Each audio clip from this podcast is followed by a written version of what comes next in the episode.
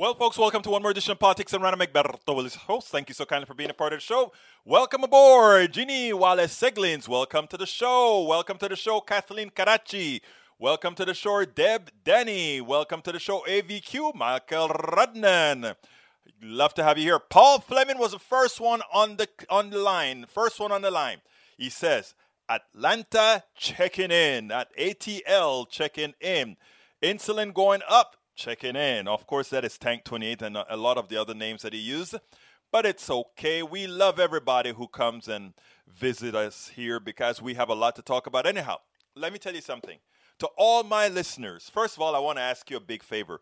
Please go ahead and share this on your thread, on your on your everywhere that you can right now on your wall on your on your just do a share to so other people can see it tweet it whatever and the reason why we need to do this is we need to get this information out. We're going to have a great show for you. Oi, it's going to be a beautiful show for you today.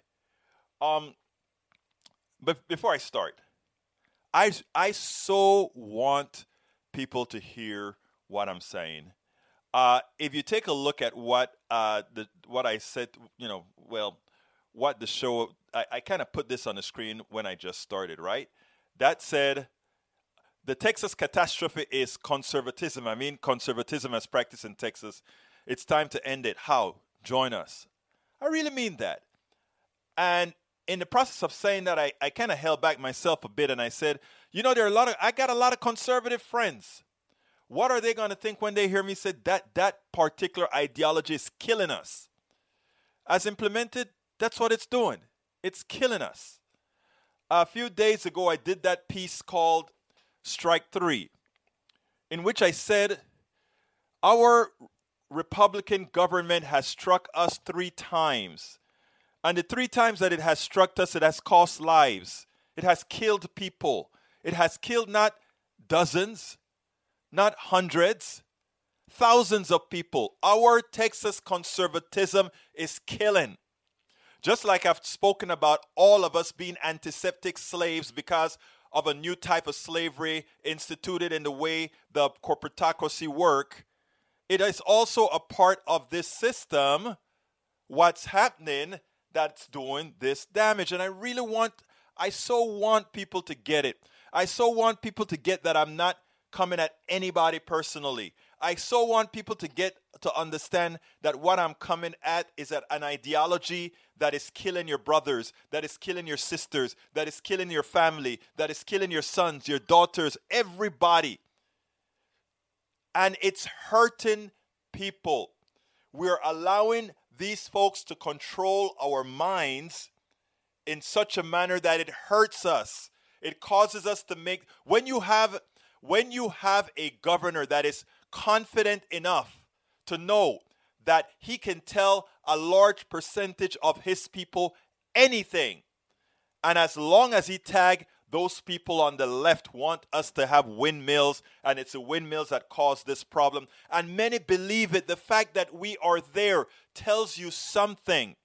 The fact they can lie to you uh, completely, knowing that there's a segment of the population that will believe you, is bad and insulin going up. You won. You sound defeated. No, no, no. I have not won.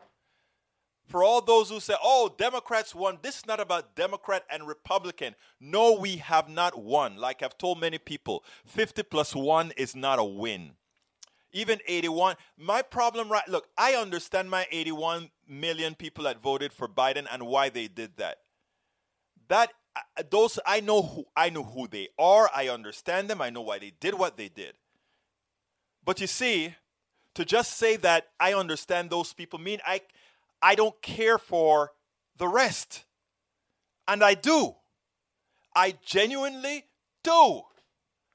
And the problem is I have to figure out we have to figure out what exactly happened in the psyche of the 74 million people who decided that it was okay to vote for somebody who locked people in cages, somebody who they know intrinsically lies to them continuously, somebody who has gotten many of their fellow Americans killed with the coronavirus by stating in February, "Hey, I know this stuff is really really bad and it's it's nasty, it's bad." He tells everybody that. And at the same time, he comes out and he says, Hey, we're turning the corner. And people know he's lying, but they still stick with him. What is it in the mind, in the psyche? And I don't want to hear uh, a lot of my friends are going to say those are just a bunch of racists. No, no, no, no. I have relatives, black and white, and Latinos, that support him. We have to figure these things out from a scientific point of view, from a psychological point of view. It's a must. You know, I can I can jump up and down and say those people are stupid. Those people. No, it's not. That's not how you solve a problem. I'm an engineer by training. I like to know things a particular way. Okay. So anyhow, that is my rant to start the show today. That is my rant. I want to know, but I want you guys to share this stuff. I want you guys, our programs, to share it after we're done so other people can see it. You know, um, right now we're averaging on this particular on on Facebook about 2,500, I think, people that sees the show. I want to get that up to over 25,000 soon, so that that can reach a certain level of critical mass. But anyhow, anyhow, let's get busy. What is the program about today? We have a great program for you. We always try to have a good program for you today. So let me go ahead and get that on the screen let you know what we're all about today. Today, our program is Texans, Texas Republicans lied and fled while Democrats, local and national, aided. Yvette Avery proves labor laws needed. So, uh, after we've gotten into the show, uh, I saw a message from a friend of mine. Uh, she's an activist, Yvette. And Yvette got fired from United because, again, she was trying to unionize folks, so they found a technicality to fire her on. And after she was fired, she sued, and it's been going on for two years. And finally, the lawyers threw their hands up in the air and say, "We can go against United. I mean, against uh, against Delta." So she's going to come and tell her story, and we're going to talk about why labor uh, labor has to get laws changed. But beforehand, let me start with my first video. Dana, check this out. I almost passed out. CNN's uh, Dana Bash gave it to Texas Representative Michael McCaul today. I mean, she really called out the hypocrisy of conservatism, the hypocrisy of Texas Republicans in a not so subtle way that normally gets done. Check this out, and then we'll take it on the other side no, I'm sure some Texans are seeing outrageous energy bills because their rates are tied to the energy market. People are having to empty their life savings in order to pay these bills in the thousands uh, and even more. Are you going to be able to fix that? Well, we're helpful with this emergency uh, disaster declaration. Uh, that only not only provides FEMA, uh, we got that uh, uh, earlier with an emergency declaration, but a disaster declaration brings in the federal assistance from the federal government. And that's what uh, Texans need right now so desperately. A lot of people are hurting right now. Um, you know, people have died. You know, I, I had two nursing homes, assisted living, that were without power, a hospital without power that we were able, in an emergency basis, to get power to them. Can you imagine? Mm. Uh, the death toll could have been much higher. Uh, but through talking to my constituents and but i assume you're going to do something to help people pay those bills. Are you saying you'll use the disaster relief funding from the federal government? Yes. Yeah that, that's the uh, the current plans with, with the federal assistance be able to help uh, the homeowners both repair because we have so, a lot of water leaks a lot of water damage yeah. uh, pipes bursting but also uh, their electricity bills as well. Well uh, let's talk about the criticism and there's a lot of it. And some downright anger at Republican leaders in your state, whether it's your governor, Abbott, for his handling of the storm, for Senator Ted Cruz, for his decision to go on a family vacation to Cancun. Meanwhile, you're seeing high profile Democrats, Beto O'Rourke, Congresswoman Alexandria Ocasio Cortez, who lives in New York, uh, organizing phone banks, distributing supplies, raising millions of dollars for Texans in need. Just on the raw politics of this, does that split screen worry you? I think it's great that. Uh AOC and Beto are crossing party lines. Yeah, but what about the other side of that not- equa- equation? I think we need to be helping as well, and we will with the federal emergency uh, declaration that we got from the president. Uh, but I think it's great that they're crossing party lines to help Americans first and not just Republican or Democrats. And, and I think that's, you know, the way it really should be. I I have to say, real quickly, um, hearing you say that the federal government is going to help to bail out uh, and to pay bills on a state which is in part in this mess because it wants to be separate from the federal government is kind of rich.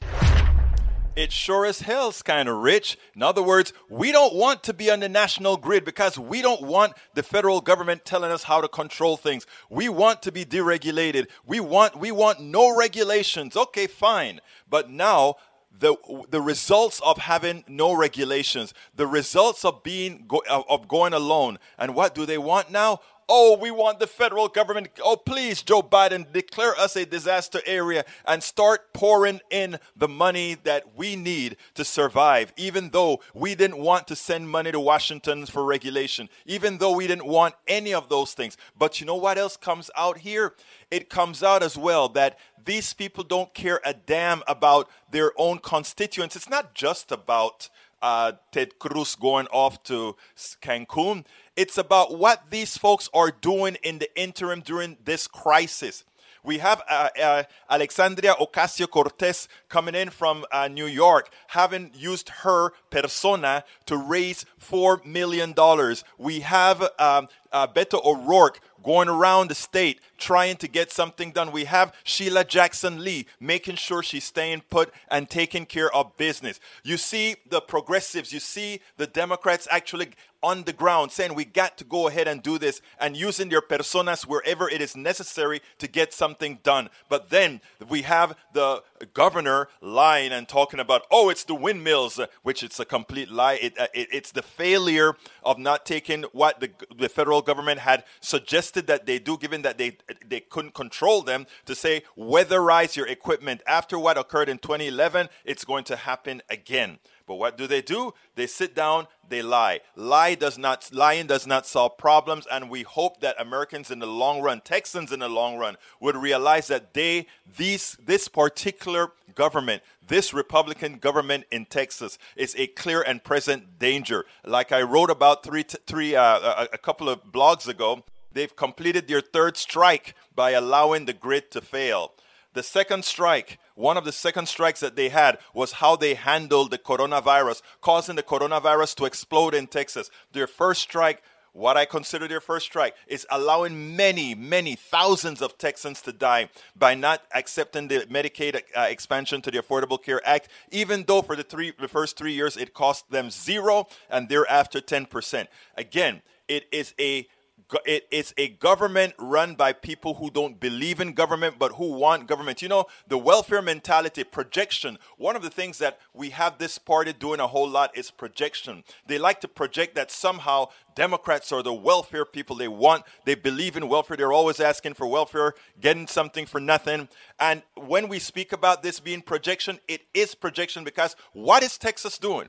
Texas is saying, we don't want to be a part of the federal government. We don't want to pay into the federal government. But when we need help, we want welfare from you guys. We want disaster aids. We want all these types of aids. Projection. They are the ones who don't want to provide. They're the ones who don't want to give. But when they are in dire straits, they're saying, please, my hands out. Please help me.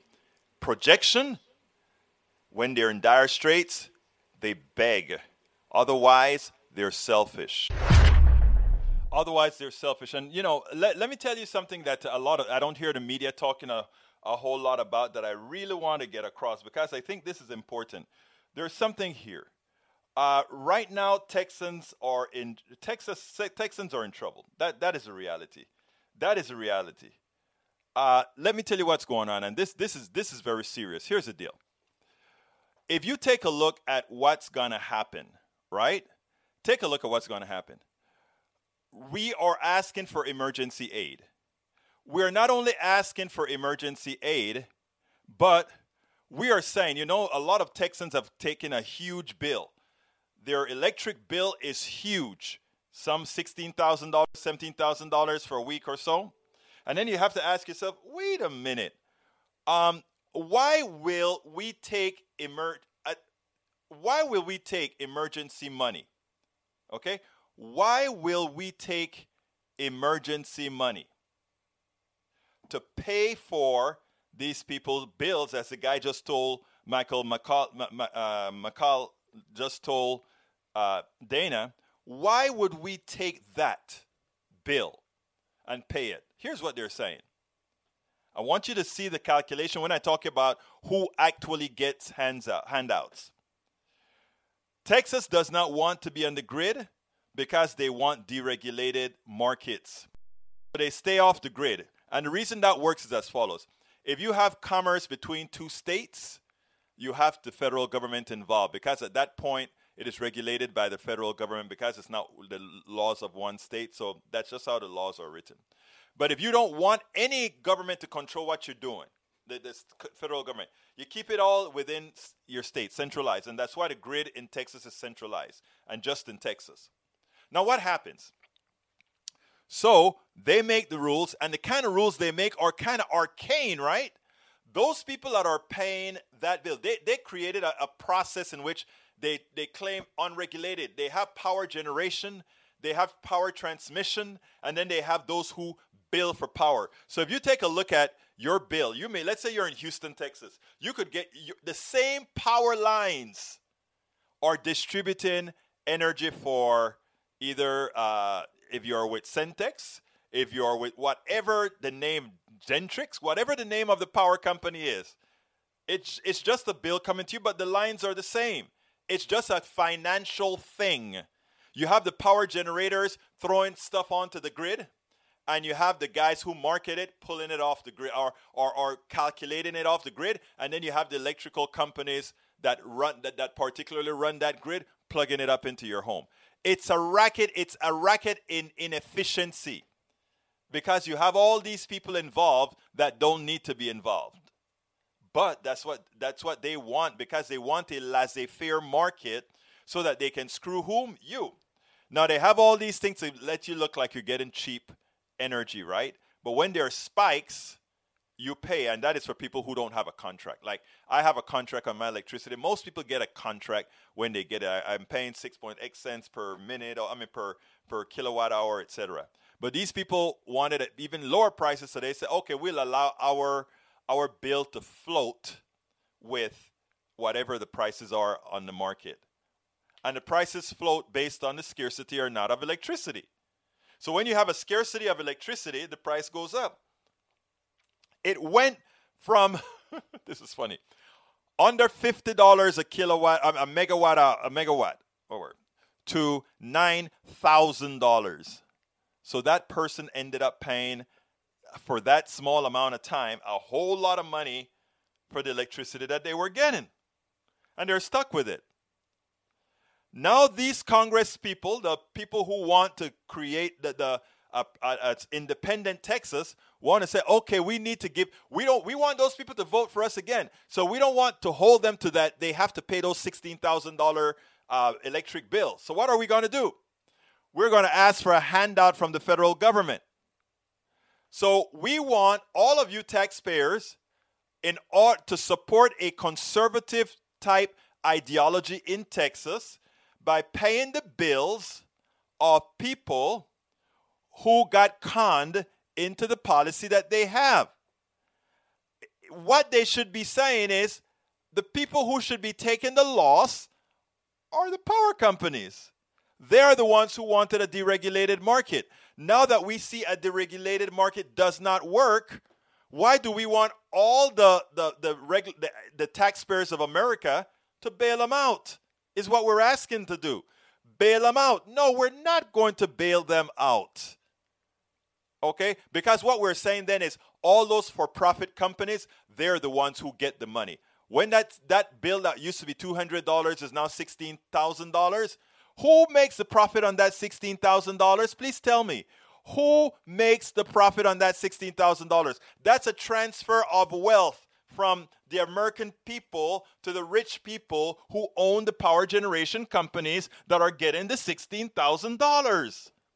So they win at every end of the game. they don't invest in weatherizing their equipment. And when they don't invest in weatherizing their equipment and, and based on supply, they have to charge so much more for electricity, then they're asking us to make the people who can't afford electricity that they can't provide, they're asking us to pay the, their bill. And then who reaps the profit from the bill that we pay? The same companies that didn't do their job. So they make more money for failing.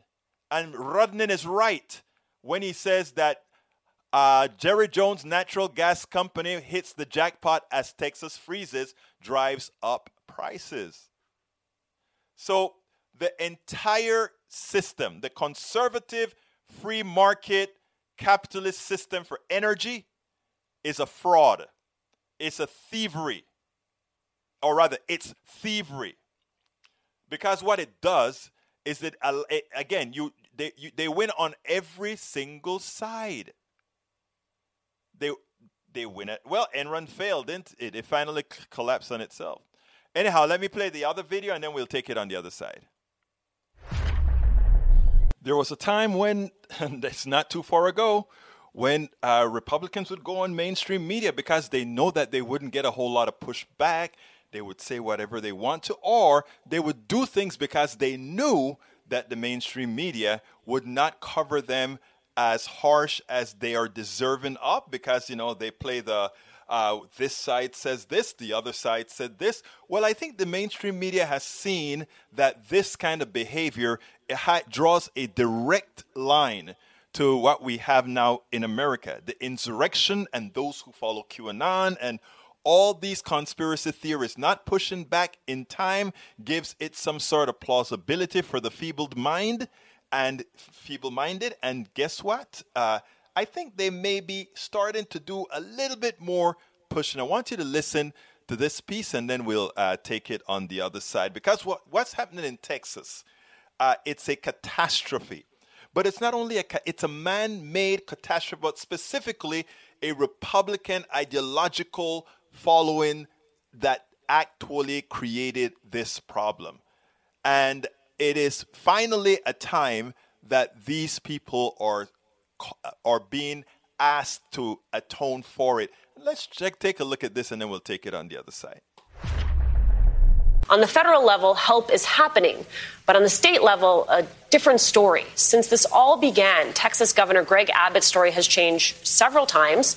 The story he tells depends on the network he's speaking to like local news stations across Texas, where he called for an investigation into the Electric Reliability Council of Texas. That council manages the state's energy flow. He called on the council's leadership to resign. But then on Fox News, the governor pointed his finger elsewhere, somehow drawing a line to connect his state's power failures on renewable energy and the Green New Deal, which is still a proposal, not a law. This shows how the Green New Deal would be a deadly deal for the United States of America. Texas is blessed with multiple sources of energy, such as uh, natural gas and oil uh, and nuclear, as, as well as uh, solar and wind. Our wind and our solar got shut down, and, and they were uh, collectively more than 10% of our power grid.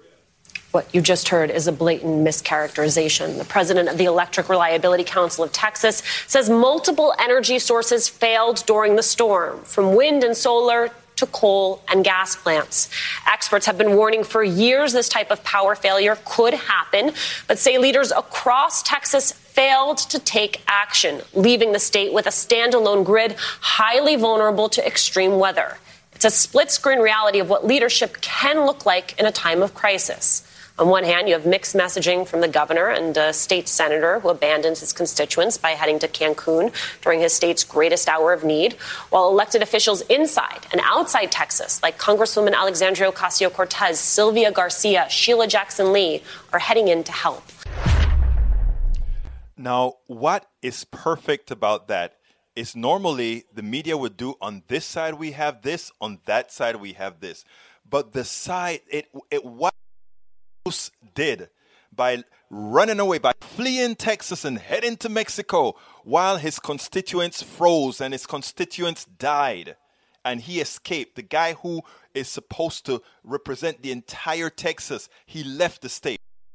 We have a governor that assumes he, he, he thinks his people are not very smart to say, oh, the windmills, even though the windmills overperformed based on what was expected, somehow he comes out and he looks straight into that camera and he lies to his constituents. It's the Green New Deal that's not implemented, it's using renewable energy. That is really what we need to do. He lies to his constituents. This should disqualify both Ted Cruz and Greg Abbott from ever holding office in Texas again. Their policies are responsible for the deaths of many Texans, not only with this uh, catastrophe with the Texas Electric Grill, but also with the Medicaid expansion to the Affordable Care Act that they didn't take that caused the deaths of thousands of Texans and the death of thousands of Texans because of their mishandling of the COVID 19 epidemic. Folks, we need good governance, and you cannot expect good governance from those people who don't believe in government. You get good governance from people who believe government works, for people who believe government is we the people, for those who believe that together we can do something, drawing wedges in between people to have them at each other's throats.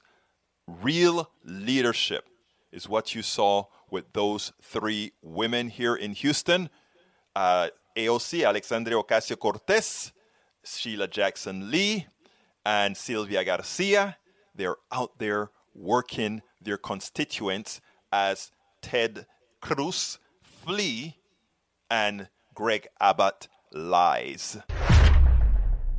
Absolutamente sí, absolutamente sí. Anyhow, folks, um, we are at the half, oh, a little past the halfway mark. So, anyhow, that is time for me to say, hey, folks, please, if you are on YouTube right now, please consider becoming one of our supporters by clicking on that join button. And that's called our PDR Posse name by Bridge MCP, who is the leader in our PDR Posse. Uh, just click on that, click on that uh, join button and become a member, and you'll get your little tag, all that good stuff. If you're not on YouTube right now, if you are on, let's say, Facebook or Twitch or whatever, you can still become a part of the YouTube Posse by going to politicsdoneright.com slash YouTube, politicsdoneright.com slash YouTube. If you are uh, seeing that book on the screen right now, it's called "It's Worth It: How to Talk to Your Right Wing."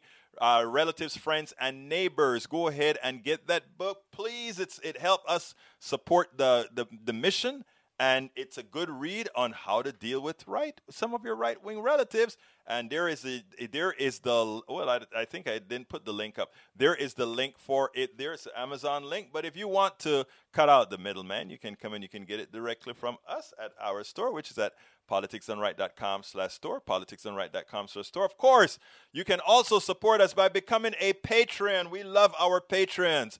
That is, uh, go ahead and go to politicsdoneright.com slash P-A-T-R-E-O-N. Not working, can't, but enjoy watching. Oh, you, did you try to go to our join button and it wasn't able to do it? What's the reason? Drop me a line so I can uh, see if I can help you out. Because we get people, you know, quite often. So uh, just click the join if you can. But anyhow, if you want to become a Patreon, politicsdoneright.com slash patron. Patron is spelled P-A-T-R-E-O-N. P-A-T-R-E-O-N. And of course, we accept PayPal as well. You can uh, support us via PayPal by just going to politicsdoneright.com slash PayPal. Politicsdoneright.com slash PayPal. Oh, I'm sorry about that, Deb. No, no, no, no, no. I, I misunderstood what you're saying. Keep watching. Keep watching and sharing. That's what it's all about, my friend. Look, uh, you only support if you can. You only support if you can. What we have to do is change this world. We have to start working on projects like uh, basic income. Uh, we, we need to make sure we have basic income and support, all that kind of stuff. In fact, I interviewed today the guy who who wrote the book on uh, uh, it, it has a, an interesting name, something with poorly whatever. You guys are going to love that interview that we had with Dr. Mark Megan, I think it's his name. You're, you guys are going to love that interview. I'll either play it tomorrow or the day after. I'm not sure which one we're going to do yet. But you're going to check check that out and do it. But anyhow, check out the book. It's worth it. How to talk to your right wing relatives, friends, and neighbors. Anyhow, our cup, our new cup, put out by our PDR Posse's leader, Bridge MCP. And that's the cup there, and I'm going to put it on the screen right now. That's the cup that's going on the screen. And my friend who just sent me a little note uh, texts me say, "Hey, Egberto, cómo estás?" And that's Norman drinking from the truck, truck uh, from the cup. I'm still waiting for folks to send me their pictures.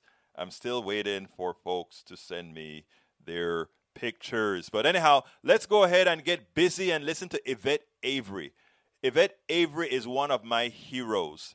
Yvette goes out there and she puts her she puts her actions where her mouth is. And that's the kind of folk I like. In other words, she's out there. Just like and, and you know, even during this pandemic, she was out there. I mean, I, am too old for that, but I'll be going out there as soon as this pandemic gives us a better chance. I my second vaccination come in, we'll be able to do some more stuff on the road, etc., etc., etc. But anyhow, let's get busy and listen to uh, Mademoiselle Yvette. Welcome to another edition of Politics Done Right. Look, I have a very special guest, a woman that has impressed me for all the work that she does, work that's needed in this country. Look, Yvette Avery is a working mother providing for her family. She has been a Teamsters union steward at UPS, as well as an activist for workers' rights for several years. She has been working on the most extensive and effective organizing campaign with the IAM to get union representation for Delta, ramp, and cargo workers. Delta recent, not recently, but a couple years ago, uh, released her after seven years in a most undeserving manner. She has been fighting this for two years. But now there is a change that illustrates why workers must seek changes in the law and not just corporate platitudes. So let's get started. Welcome to Politics Done Right. Yvette, how are you doing today? I'm great. It's good to be back. Thank you for having me on. Let me tell you, first of all, I it, the thank you should go the other way. Thank you for what you are doing because you are making a difference for people who need someone out there making a difference for them. So for that, we're indebted to you. I have a couple of questions for you. Okay. Um, first of all, for the audience who uh, needs a refresher, tell us a little bit about what happened to you with what company, etc. Well, back in 2018, uh, Delta Airlines came to me and gave me an ultimatum basically to choose between my two jobs, one at UPS and with them at Delta, saying that all of a sudden after seven years, it was a conflict of interest. But of course, uh, me trying to provide for my family, I was not trying to give up either job. I needed to work both jobs to make, you know, one job when one should be enough. But they gave me the ultimatum. Ultimately, I told them I want to keep both jobs, and I was terminated on the 5th of February in 2019. Now, they term your neither job influenced the other. Is that correct? No. And there were several, and to this day, several people that work both jobs, but they and weren't both targeted. both the same companies, correct? Same companies, yes. So when you got released, what did you do? I, I began to fight. I was already fighting for uni- unionization for uh, the cargo and ramp workers, as you mentioned previously, but I continued that fight. But at that point, I then started my campaign, uh, hashtag Stand with Yvette, to fight for my job back, to restore my, my job. But uh, the, the likelihood was that the reason they, uh, they fired you was because you were actually activating other workers. Is that right?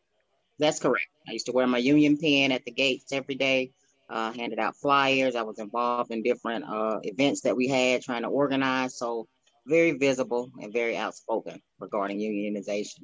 And that was with what company again?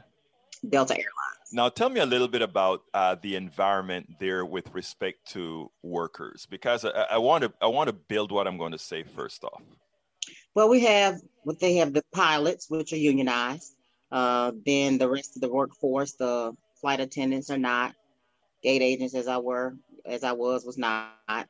Uh, cargo and ramp, no one else but the pilots, and they did a great job of, you know, separating employees, making people think, you know, pilots were the best Then comes the flight attendants and gate agents and kind of, you know, put down or make people feel less than if they were not, as they consider above wing versus below wing, which I thought was a, you know, a, a, a horrible thing to do, but the company did it very well.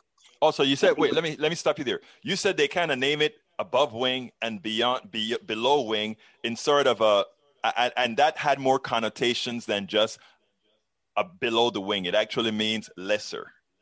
Correct. Correct. I had people, unfortunately, in the company that felt like you know people below wing were less than, but their work was pertinent to what we had to do. Everybody played their part, and everybody is important in you know getting the job done. So for me, you know, coming from below wing to above wing, I felt like hey, we are sisters regardless of position that we're in. Now, I, I, I want to stop there and I, I want to give our audience a narrative here. This is why we have this type of programming. What Yvette just said is extraordinarily important. Listen to what she said above wing, below wing. Could that pilot fly the plane without those guys who put the luggage into the hole? Could they have a business without those who are fueling the plane? No. Could they have a business? Could they make money? This is what happens. I had Dr. Richard uh, Wolff on, and we discussed corporations and we discussed those issues about trying to uh, put people in different spots. Yes, that pilot had to work a little bit harder than the guy that is uh, packing the luggage, but they are all codependent for there to be a successful corporation. So they are just as important as the pilot, even if the pilot gets a better wage, because again, he invested more in his piloting, understood. But they all make the business. Continue, please, Yvette. I just wanted to make that narrative for a lot of people who tend not to be, understand that everybody matters. Right. So for you know the ones who were not unionized, but we were all trying to fight to get there. The mm-hmm. flight attendants had their separate campaign of trying to organize as well. But of course, like I said, being out there trying to get it done was a reason to get me out of the way. Uh, and I believe that was the basis of my termination with Delta. Now, uh, since then, you've done a lot because I've watched you. Uh, since then, you've been all over the place with workers. Why don't you tell us a little bit about what you did? And I want you to tell it in a way that empower others that this is what has to get done if we are going to really have workers right. It'll make the $15 an hour thing more uh, more more important to the politicians than they think it is? Well, yeah, since the termination, of course, I did travel to different places to speak to several different other, you know, Delta employees as well as people in the community, speaking on what was going on inside the corporation and that my situation was not uh, singular. You know, we've had other people, other activists fired. Uh, even subsequent to my termination, other activists were, you know, chosen to be fired all throughout the country. So just making everyone aware is something that I did, uh, helping you know, through the IAM. Even though I was a Teamster, I'm union. Regardless, I believe unions should be there for workers.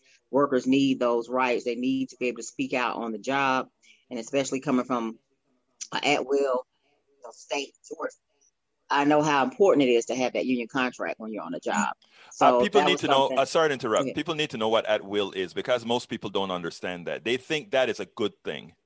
No. So at will is basically right to hire, right to fire. So the company has a right to tell you, hey, we don't need you anymore. They don't have to give you a reason, as long as it's supposed to be not illegal, which you know is very loose as far as what illegal is. But as long as it's not an illegal reason, they have the right to fire, just like whenever they get ready from the employer. So that's the. Um, also, it's um, a right to work. Great, but it's not. Right to work means that if it's a unionized company, that employees that are hired that do not have to join the union. They can work and receive all the benefits of the union, but don't have to pay union dues, which is something, you know, that's not really fair because people are fighting on their behalf, but they don't have to, you know, pay into that fight. So for me, like I said, going around the country, making people aware of the tactics that the company uses and what they can get away with because of the laws that are in place. Well, you did a great job about that. I, I was following your path all the times as you as you went place to place and as you made those uh, talks and empowered um, empowered people. Now, one of the reasons I wanted to talk to you again is that I think after two years, the law firm had something very special to tell you. Yes, after two years, they you know called me up and let me know that they were going to close my case um, the main law firm that I was dealing with used other litigators, you know, in order to take on some of their cases because there's so many different cases. So they use other attorneys. And so the other attorneys called me first and was like, "Oh, it's against Delta. Oh, well, we we're not gonna you know mess with that because we, we're not successful with them." And I thought, you know, my case is strong, and of course, we all, you know, everybody thinks the case is strong with all the evidence I had, but the laws basically worked against me. So the main law firm that I was dealing with, the guy called me himself and broke it down maybe over an hour and had a great conversation with the differences between the laws. I know some people may be familiar with the National Labor Relations Board Act mm-hmm. uh, versus the Railway Labor Act. So Delta would fall up under the Railway Labor Act, which basically limits, you know, your ability to do go against the company or to go after the company. Uh, if we were under a different act, I would have a little more rights as an employee to be able to sue and go after them for wages that I've lost and things of that nature. So, because of the law that I was covered under, it limited what I could do. And for them to go and spend the money to fight it, even though, you know, it's a possible, slim possibility maybe it would have come out right, but the type of wages I was looking for, uh, or the type of money that would be recovered would be worth the cost of trying to get it done. And Delta, of course, would fight it to the end and keep on trying to make people spend more money um, because they have an unlimited, you know, fund source. Even though now during the pandemic, it's it's changed a bit. Um, so, but still, they have a lot of power and uh, resource. So that's basically what it, it, boiled down to be. The laws basically don't work for workers in the state. Well, um, it, this makes your job a lot more important because uh, now it's not about your case; it's about the case that covers workers. Periods and period. And and what's interesting is uh, you you just made a distinction between the NLR, what is it, NLRB, National Labor Resource Board, and the railway, which you can see what they did there, right? They they separate mm-hmm. them so that they could these very powerful companies don't really fall under the same law. So it is incumbent on you and other activists to uh, to know the difference and make sure that that laws get changed both nationally and in each state to protect the the American workers. Is that right? That is very correct. So we're now in hopefully yes we have different leadership but we're going to have to hold the new leadership we have accountable to push uh, for a federal you know, to get rid of right to work federally. Um, that would be great to help out workers all across the country immediately. And, you know, something like that would make drastic changes. People would, they have no idea the changes that could come because of the power of the worker. Because we really are the ones that are the backbones of the company. Without us, it would not work. You know, they would not work. So people need to realize their value as workers and fight for that right and know how important it is to have something in writing that backs you, you know, when you're done wrong or, you know, injustice is there. No, yeah, we, we want workers to work, all workers. We want corporations to do their jobs. They're they're yeah. they're considered a human being themselves in the, in, right. in, in, front of the law. Um, but what what is still touching me and is still irking me uh, again is that thing that you just mentioned, above wing and below wing. And let me tell you why that touches me one of the things that I preach all of the times is how our corporate structure, our, our oligarchy, our plutocracy, what they do is they create separation among workers, among people. And the reason that they do that is if if you are fighting with if if the and I'm going to use the terminology as painful as it is, if they have the below wing uh, workers fighting with the above wing workers. And the above wings workers think they're a cut above the below wing workers. They create a dissension between those two groups so that though they can fly above the fold. The corporation fly above the folds as the rest fight for crumbs. Uh, how can you, as an activist, get with the union, other unions that have been deemed above? How do you work to let them realize without you, they ain't got nothing? Yeah, that's just very um, putting it on a human and personal level. We just have to reach out to people where they are because you are a pilot. You did come from somewhere, and a lot of uh, people within the airline industry, they have family members that maybe work below wing, so they can be like, okay, yeah, my son works down there, or my daughter works here.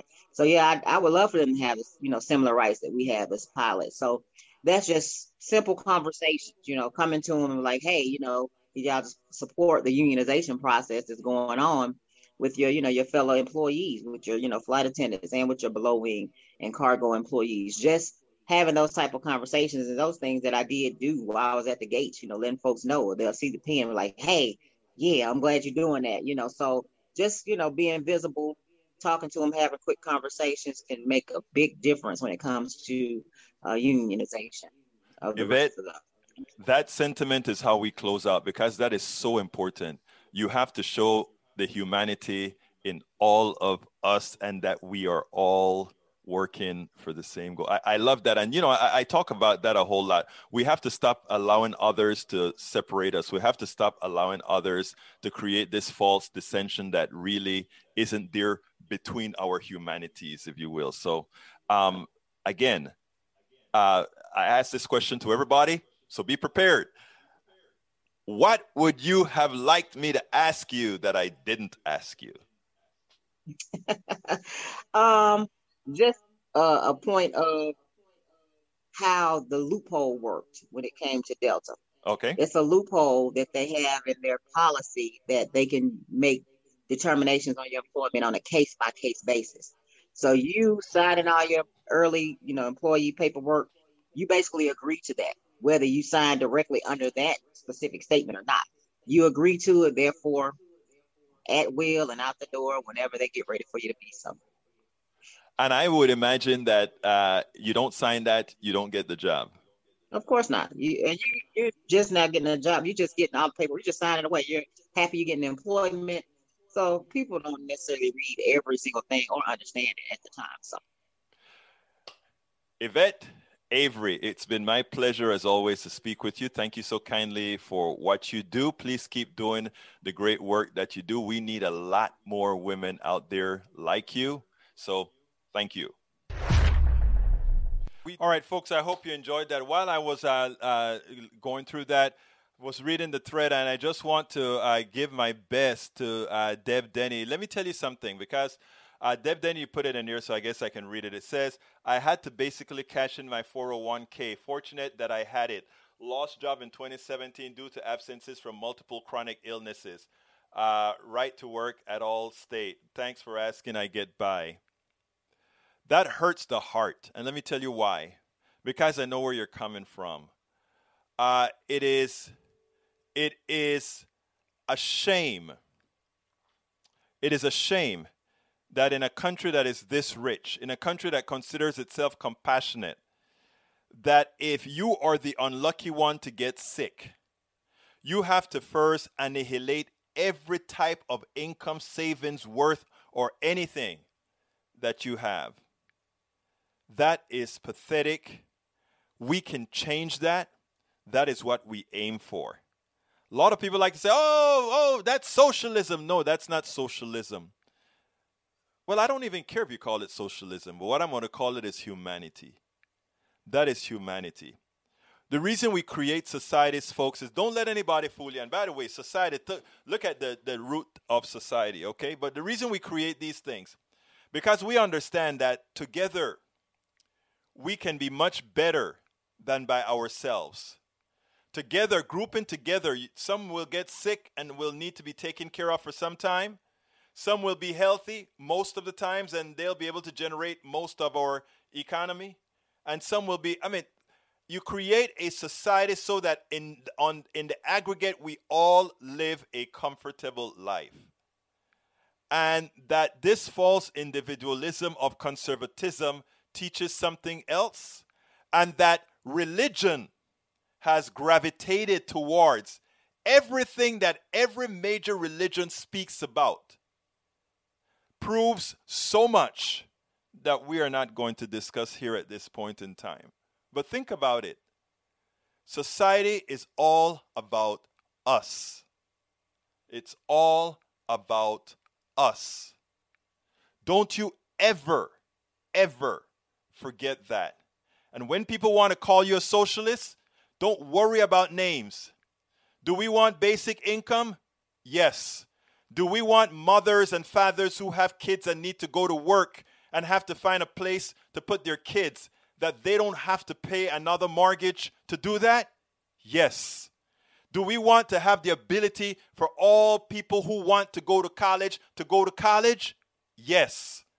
Do we want to ensure that every single American has the access, the access to do what they want? Yes. What kind of economic system you call that? A humane economic system. The current economic system that we have is legalized theft. It's legalized theft. I want you all to think about every one of you who are who's employed right now. If you're an employee right now, I want you to remember something trade schools that when i say educated eric hayes i mean any form of education. Let's take care of it. Let's make it an educated society. Any type of education it's yours.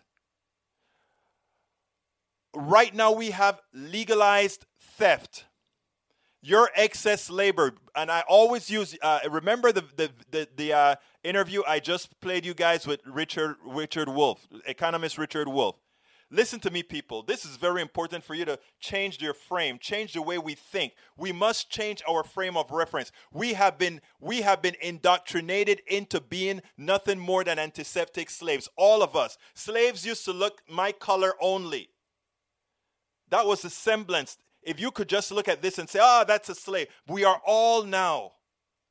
And uh, people don't get it. The fact that Bezos can have a 160 plus billion, 200 billion dollars, while a lot of Americans suffer, means that they are th- they are taking your wealth from you. And how do they do that? They do that because people they're not paying you what you're worth. They're not giving you what you're worth. Eric says, I'm glad to, uh, for the job and feel blessed by that as I have to use for 1K or house payment, etc. But that is a learned lesson. No, uh, no, Eric. That's a, uh, uh, and I say this with kindness. Um, let me put this on me. I'm going to put this on me to explain because I don't want to uh, instantiate it onto somebody else. I want to watch my words here because I want to make sure and do it right. There are, when people are oppressed, they lived an oppressed mentality and they think that is a state of their mind. So if you look at women, if you look at black people, if you look at native people, you look at them in, in the condition that they're in, and you say, why don't you just lift yourself up? There are opportunities for you there if you don't have a strong system behind you, I was lucky. I had a very strong mother and father. I don't know how the hell they got that way. They went to Panama and they were like it, they were like strong. They used to tell us when we were growing up, you are better than nobody, but let me tell you this, nobody is better than you are. So you better go out there and take it. Those are the kinds of things I heard in my home. And that is how I grew up believing those things. But most people in, in the underclass, that's not what they heard. They understood that they had to work for somebody. They understood that they had to take what was given to them in the underclass. Black, Latino, even women. Women had to ask for permission to get a credit card. And that was placed in your mind, and you believed that kind of stuff, and you acted it out to some extent. Let me tell you something about folks in some black communities. You'd hear I want to do XYZ. And you'd have another person in the black community say, Who does he think he is to think he can have the job that the white man has? It's a it, it is it's something that's been indoctrinated into you that we have to eh, you know a lot of people won't come out and say things like that i say everything you know i talk i say everything now my goal with this program is for everybody because right now i remember there's a there's a there's a economist in england had a show and he said white is the new black and a lot a lot a lot a lot of black people got mad because they said they will never understand what we went through. We got whipped. We got we got our our our our everything was taken away from us, which is true. But I understood what that economist was saying. That economist was making it clear that this economic system eats its own. It eats it eats what's easy to eat first. And then it eats the rest. And you know who the rest are? The rest is the majority of Americans. And that's where it's at now.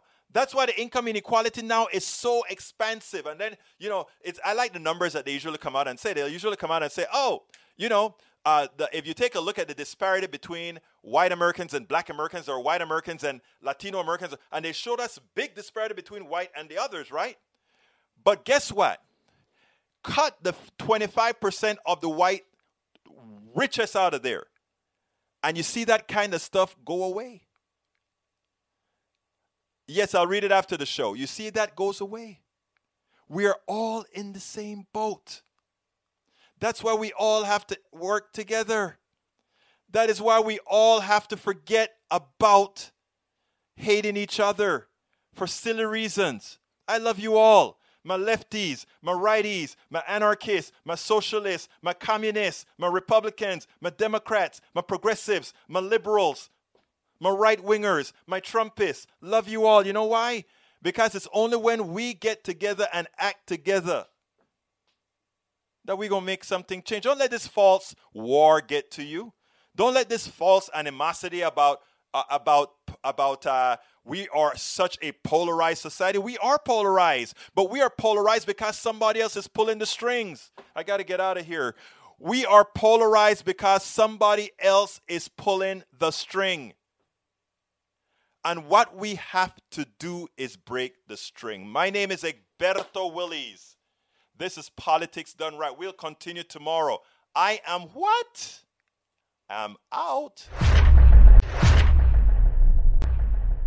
we spend a lot of time deconstructing the news trying to trying to parse it into a form that everybody can understand. We try to find those little nitpicks where uh, it goes it flies above the fray etc if you really like these videos that we do i want to ask a big favor. Please go ahead number one subscribe to our channel and number two please join if you can. Thank you so kindly for watching. Keep watching. Please remember to share. We must populate the entire internet with our progressive message, a message that we know is what most Americans say that they want. So help us, please join.